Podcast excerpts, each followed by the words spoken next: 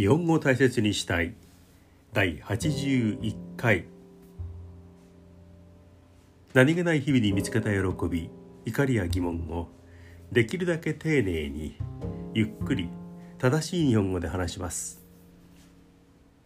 日本語を勉強している外国人の方もゆったり聞いてください。現在は「こんばんは」という時間帯です。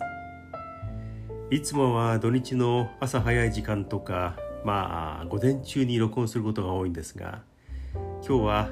1月20日月曜日夜まもなく10時になるところです。この時間帯に録音することはほとんどありません。で、えー、若干の酒気帯び録音になっています。少し、えー、飲んだお酒が残っているという状況です。でこういう時に録音すると本当に出来が悪いっていうのが過去の例からよく分かっているんですが、えー、今日は録音したいなというのを思って、えー、今マイクの前で喋っています、えー、今回はあの新しくご紹介するメールは全くありません。大切 .japanese.gmail.com 大切のつは tsu になります、えー、これまでこの Gmail のアドレスには3通のメールをいただいています。前回ご紹介したのはカナダのウッドブリ・コリンさんでした。でえっ、ー、といただいた情報の中であこれはやっぱり行った方が良かったかなという情報がありました。日本に何年か住んだことがある九州に住んだことがあるというあのウッドブリさんなんですがえっ、ー、とねとんかつが大好きということでした。そのとんかつは九州でえー、食べて好きになったとんかつなのか、まあ、東京にも来てるようなので東京からね九州以外にも来たことがあるようなので、えー、それ以外のところで九州以外で覚えたとんかつなのかわからないんですけれどもでどこのとんかつが気に入ってとんかつファンになったんでしょうかね。えっ、ー、とねあの一周遅れになりましたけれどもお伝えしました、えー、引き続きよろしくお願いします。えー、こういうふうにねあのポッドキャストをやっているとメールもそうですが同時にやっているブログの方にいただく拍手あるいはコメント。こういうのをいただけるっていうのは本当に大変なんだなというふうに思います。ポツポツとはいただけるようになったんですけれどもね。えー、ポッドキャスト、ね、人気のポッドキャストなどはもう今週は全部紹介できなくて失礼しました。これからもよろしくお願いします。その他の皆さんありがとうございました。みたいなね。えー、こともあるんですが、えー、ね本当にすごいですよね。でもあのポツポツでもいただけるメールコメント本当に嬉しいです。よろしくお願いします。子宮部運転の時かっていうか子宮帯で喋ってる時にはね早口になることが多いんですよね。反省反省しながらねやっていきます。さて2020もうすでに思いつくまま気ままにという感じのね回をお伝えしていますが今日もあ結局そうなるなというエピソード回になります。さてその思いつくままの第1のお話。おじさんは乾杯を待たないという話です。えー、私もう64になっていてあ、ね、あの宴会とか飲み会の数は減っているしもうそんなにね体力も財力もないので、えー、数は少ないんですけれども昔から続いている忘年会のような新年会のようなものはねいくつかあります。もうあの年齢からいくと私より年上の人が多い集まりっていうのはかなりあって、えー、つい先日うんとねあのもう30年ぐらい続いている飲み会がありました。えー、集まったのは1 5 6人だったんですけれども、ね、あの70歳以上とかまあ当然私より上の656とかねそういった方々もかなり来ていてで、えー、私の年が少ないっていう人の方が少なくて34人しかいませんでしただから平均がみんな70ぐらいになっていてもう定年になって、えー、日々結構時間が余裕がある状況で、えーこういうね飲み会にも、出てくるという状況なんですね。えーとねもうそういう年齢になってくると皆さんね本当にねあの良くも悪くも奔放になります。自由気ままになります。例えば、えー、この1月年が明けて早々にあったその30年ぐらいついている飲み会なんですけれども、えー、年長者がね、まあ、あの近所の人が多いのでまあえー、比較的その参加者が住んでいるところのね近くでみんなが便利のいいところで会が催されるので、えー、もうね時間決まった時間よりも早く来て、えー、ねみんなねずっと待ってます。でもあの日本独特の2時間飲み放題ねっていうコースがあるのである程度人数が揃わないとじゃあその2時間のコースがスタートしますよはいスタートですっていうふうにできないですからみんな待ってるわけですよね。で、えー、そこそこの人数が集まってあと1人か2人くればもうオールメンバーが揃うっていう状況になった時に、えー、そろそろじゃああのお店の方もあじゃあそれ始めますってことになって、えー、いろいろ料理が来たり飲み物の準備が始まったりしました。で、えー、セットメニューですから、えー、まずねお通しがねポツポツと出始めてきて、え人数分お通しが出てきた。でその後にえーとまあ、飲み物はどうしますかっていうようなねあの注文が来てそれにみんな答えていく。大体あのじゃあとりあえず生。で、とりあえずなんとかっていうことで、えー、生ビールでスタートすることが日本が多いです。ね、えー、そうですよね。でうんと痛風を患ってる人とか実はそんなにカロリー取っちゃいけないんだって人はね次からはハイボールになったり焼酎になったり飲み放題ねいろんな種類がありますから、まあ、ワインという人もおじさんはあんまりいないですかね、え、そうなったりします。でえっ、ー、とお通しが出てきた。でそうするとねお通しが端の方から並んできて、まあ、年長者の方から店員さんが並べていってまだあの年の若い人若い人といっても40歳50歳ですから、えー、そういうメンバーのところまで、うん、お通しがね行き届く前にもう70歳代オーバーの方々はねもう食べ始めてます。そこの今回のお店のお通しは、えー、キャベツと塩昆布というねあの簡単なあ品物ですけどもとてもあのお酒に合うので、ね、私も大好きです。えー、それが出てきたらねもうね目の前に、えー、食べられるものが来たらねおじさんはねもう箸取って食べ始めます。で、えー、やっと全員行き渡るっていうふうになる前にもうねほとんど食べ終わってる人がいます。あでもねそれをあの咎めるとかあそれ変じゃないですかっていう人も当然もう付き合いも長いしいません。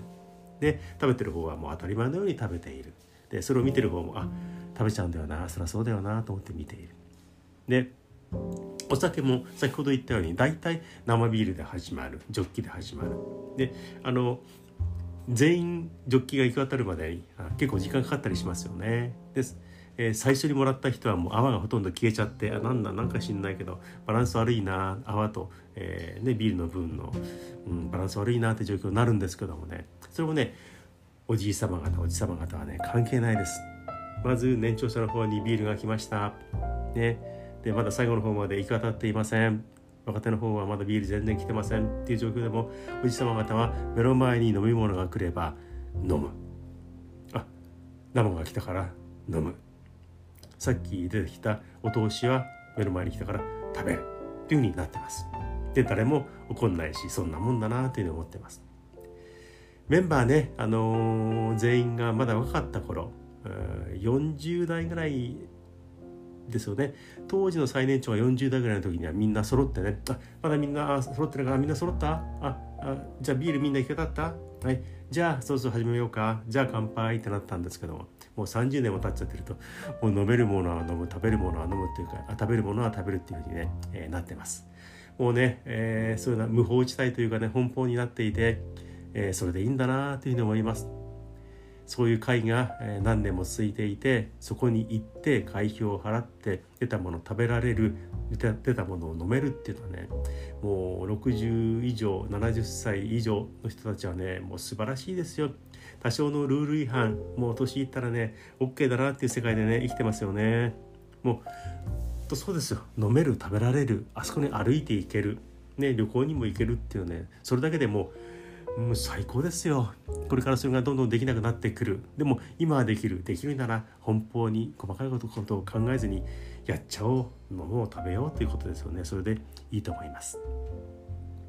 で話してみますよ。今度はね居酒屋さんでも出ますけれどもタコのお話です。タコといってもいろいろありますよね。あのカイト空に揚げるタコ揚げのタコもありますが食べる方のタコです。えー、私は特にタコが好きというわけではないんですけれどもあのそうですね結構、えー、お寿司屋さんに行ったらちょっとタコを切ってくださいっておつまみでタコを切ってもらったりとか当然タコがたこ焼きの中のに入ってるタコも食べますよね。あのタコの、えー、消費量が一番多い国は日本なんですね。えーとああそうか日本は世界で一番タコを食ってる国なんだタコを食べてる国なんですねっていうのはね、えー、そうなんだろうなというふうに思いました。でね日本は海に囲まれている国ですからタコも当然取れますよね。特に今年あたりはあ特に、東京あたりで非常にタコが多く取れるという情報があのありました、えー、やっぱりタコもね当たり年っていうのがあってね今年っていうのは最近非常にタコが増えているそうです。とは言っても、えー、この島国周りを海に囲まれている日本であっても、えー、世界一の消費をするタコを賄いきれるわけではない、えー、何年か前にですね私あのスーパーに買い物に行ってねあの、ま、ね付き合いというかね仕方なくというか、えー、スーパーマーケットに行ってねあの買い物をします。お刺身とかねあのお刺身大好きなので、えー、ね、あの見るのは好きです。で毎日行くのは辛いですけどもいろんな品物を見ながらねああでもないこうでもない考えたりね気が付いたりすることが結構あります。でねタコを見てねスーパーには茹でたタコ売られています。生のタコになると、まあ、国内産が多分多いと思うので、えー、ちょっと、えー、ターゲットとは違うんですが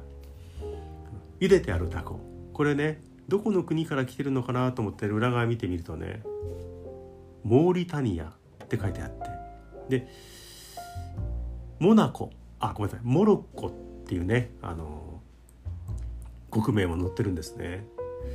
モーリタニアは多分アフリカだよなと思って調べたらやっぱりアフリカで西アフリカ、えー、大西洋側に面しているアフリカの国ですよね。でモロッコはもうあの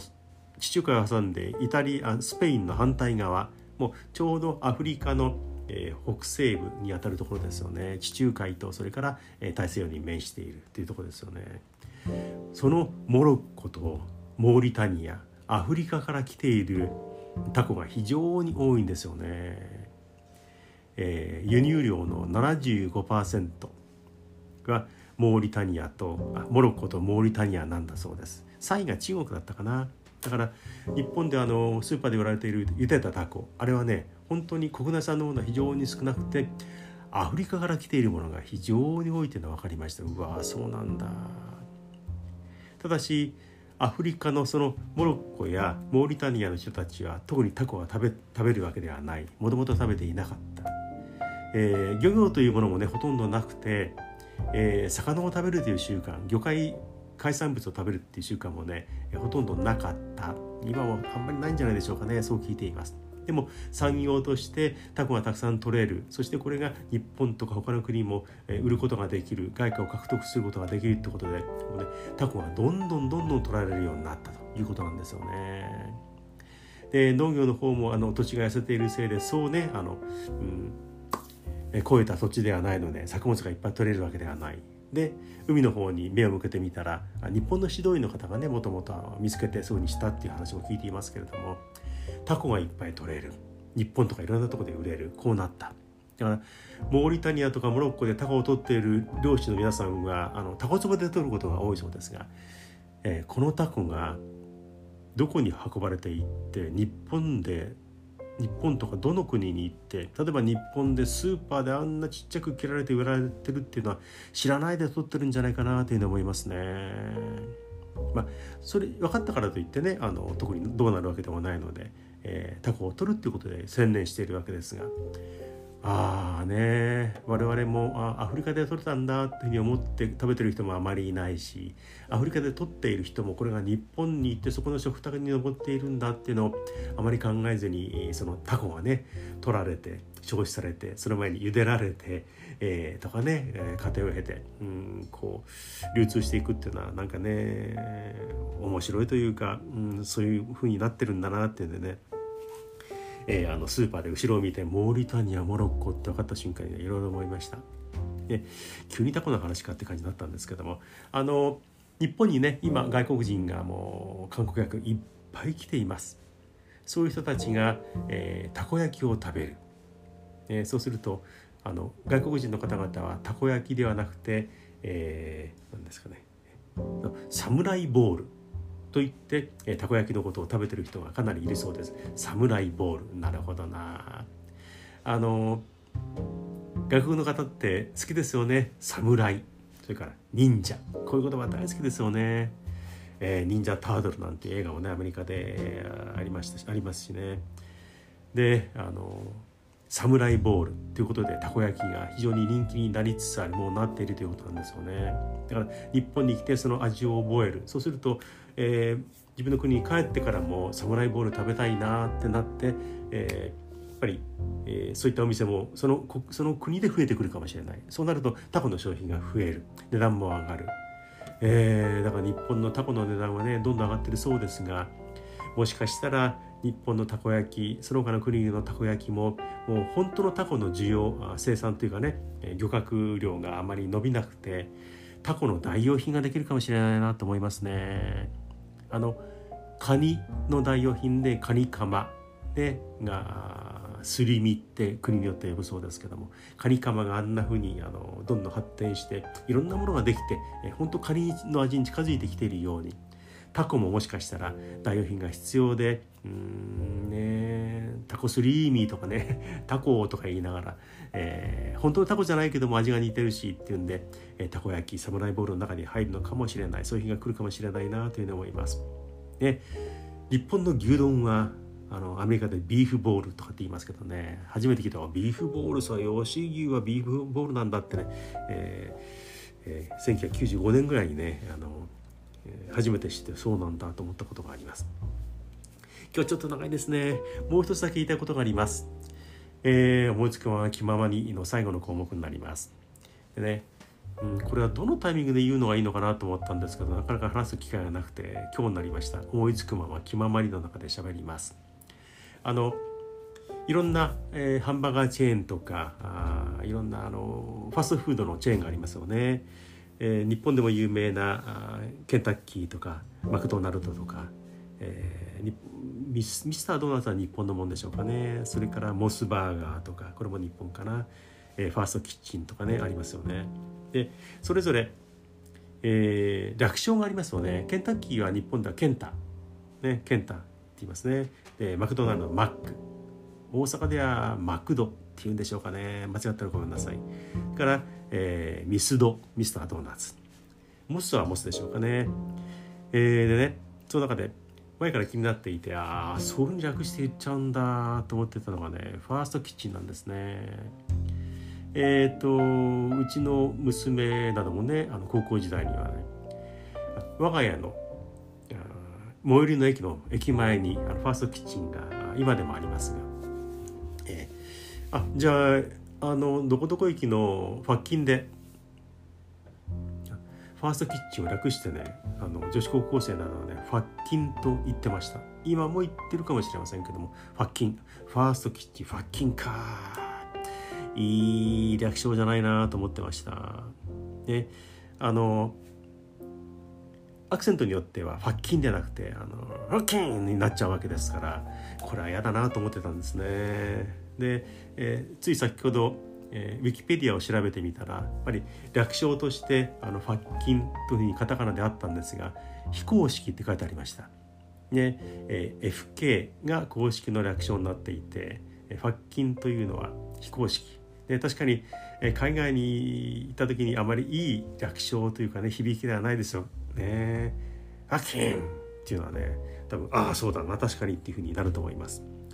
であのこれをねあの自分のあの娘高校時代に使っていてあそれなやめた方がいいなと思ってたんですけども最近はあのファーストキッチンはウェンディーズとあの一緒になってウェンディーズファーストキッチンとなったんであのもうそのウェンディーズが頭に来たからあ略称もあのいわゆるファッキンってはなくなったのかなと思ってちょっと安心しています。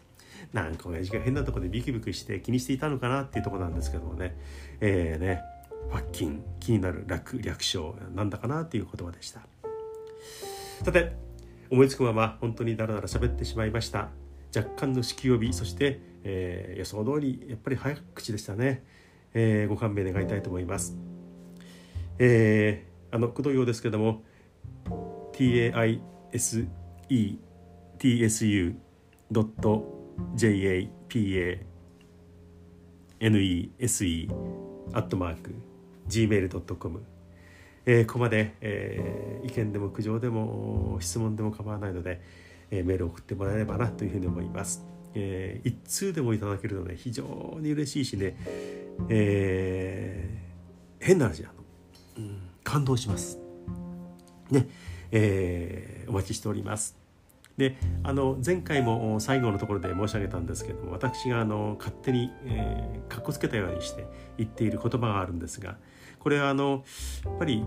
うんどういうふうに発音した方がいいのかなと思って Google の翻訳で Google で調べてみて、えー、ちゃんと機械で喋ってくれるっていうのがあったんで調べてみたら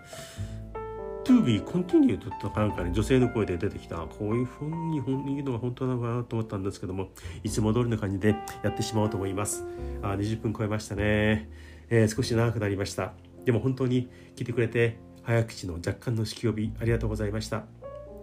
今回はこの辺で失礼します。聞いてくれて本当にありがとうございます。心から感謝します。では To be continued.